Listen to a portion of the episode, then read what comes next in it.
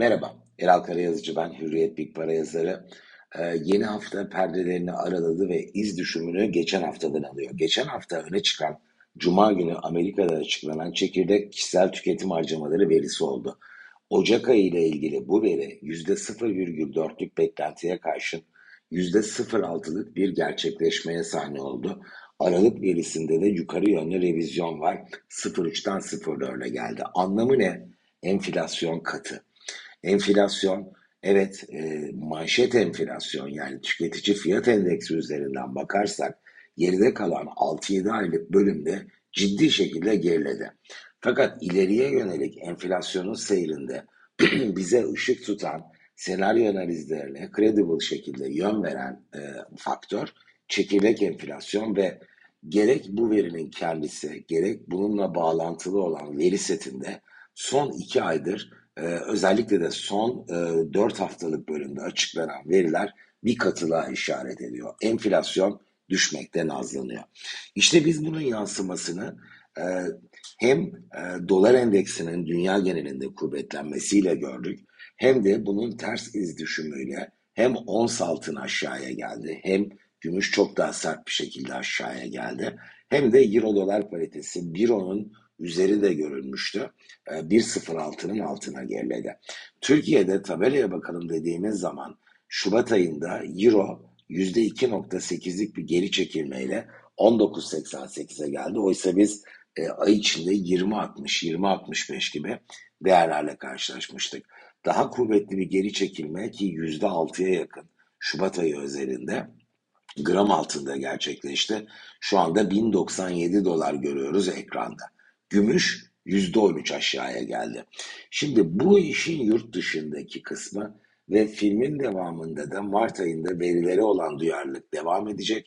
Ay ortasında yanılmıyorsam 14 Mart'ta açıklanacak. Ee, çekirdek enflasyon verisi Şubat ayıyla ilişkili veri olacak bu.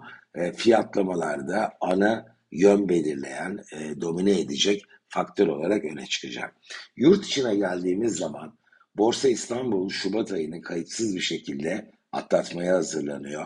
İki işlem günü kaldı tamamlanmasına. BIST 100 endeksi Şubat'ta %1.6 yukarıda, Ocak'ta gerçekleşen %10'luk düşüşün üzerine e, ağır bir deprem felaketi yaşanmış olmasına rağmen Borsa İstanbul'un Şubat ayında gösterdiği bu dayanıklılık elbette dikkat çekici. Kaynak, kaynak elbette kamunun hem BES'lerle ilgili yaptığı son derece etkili olan düzenleme hem de diğer Borsa İstanbul adına e, teşvik kabul edebileceğimiz birçok faktör, adım e, bu oluşan sonuç üzerinde etkili. Mart ayında biz BES fonlarının alımlarını görmeyeceğiz. Bu faktör devre dışına çıkacak. Ama Şubat ayında hisse senedi yatırımını sonlandırmak isteyen, satma iradesi olan gerek yerel gerek yabancı yatırımcıların satışlarının BES fonları tarafından bir nevi karşılanmış olması dengeleyici bir faktör olarak önümüze çıktı. Başka ne var? E, bence Mart ayında seçim takviminin netleşmesi e, piyasalar üzerinde güçlü bir etki yaratacak. Çünkü şu çok net, e, Türkiye ile ilgili gerek yerel gerek yabancı birçok yatırımcı daha berrak senaryo analizleri oluşturabilmek için bu seçimin bir an önce gerçekleşip geride kalmasını istiyor. İşte bu yüzden de seçim takviminin netleşmesi hatta bunun e, daha önce dile getirilen 14 Mayıs tarihi olarak e, Cumhurbaşkanlığı seçiminin ve genel seçimlerin açıklanmasının e, ben piyasa üzerinde dikkate değer bir etki yaratacağını düşünüyorum. Özellikle pozitif etki demedim. Çünkü bunu o günün şartlarında değerlendirmek daha doğru. Fakat biz Mart ayının içinde sektörler bazında bir ayrışmayla karşılaşabiliriz. Şöyle ki biz geçen yılın kapanışından bugüne baktığımızda sanayi endeksinde TL bazında kayıp %3. Bu ay %6 yukarı gittiler. Geçen ay %9 düşmüşlerdi. Netinde %3'lük bir eksi var. Bankacılık tarafında ise durum farklı. Bu ay banka hisselerindeki kayıp %3.3. Ee, Ocak ayında uğradıkları kayıpla birlikte TL bazında %19.3'e geldi. Ve hangi pencereden bakarsak bakalım bu cephe e, BIST'de işlem gören bankacılık dışı tüm sektörlere kıyasla oldukça iskontolu. Fakat bu iskonto hali e, uzun zamandır devam ediyor. E, çok gerilere de gidebiliriz. 2015'lere kadar da bunu e, çekmek mümkün. İşte mesele şu.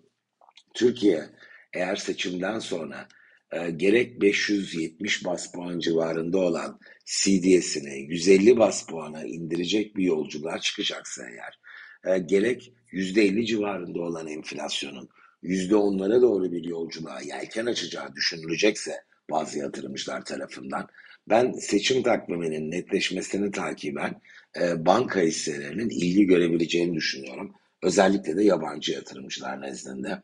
E, fakat e, bu konuda da tek bir senaryo yok ortada. Eğer Türkiye yüksek enflasyon, yüksek CDS ile devam edecekse bankalarda e, uzunca bir süre daha güçlü iskonto ile işlem görmeyi sürdüreceklerdir.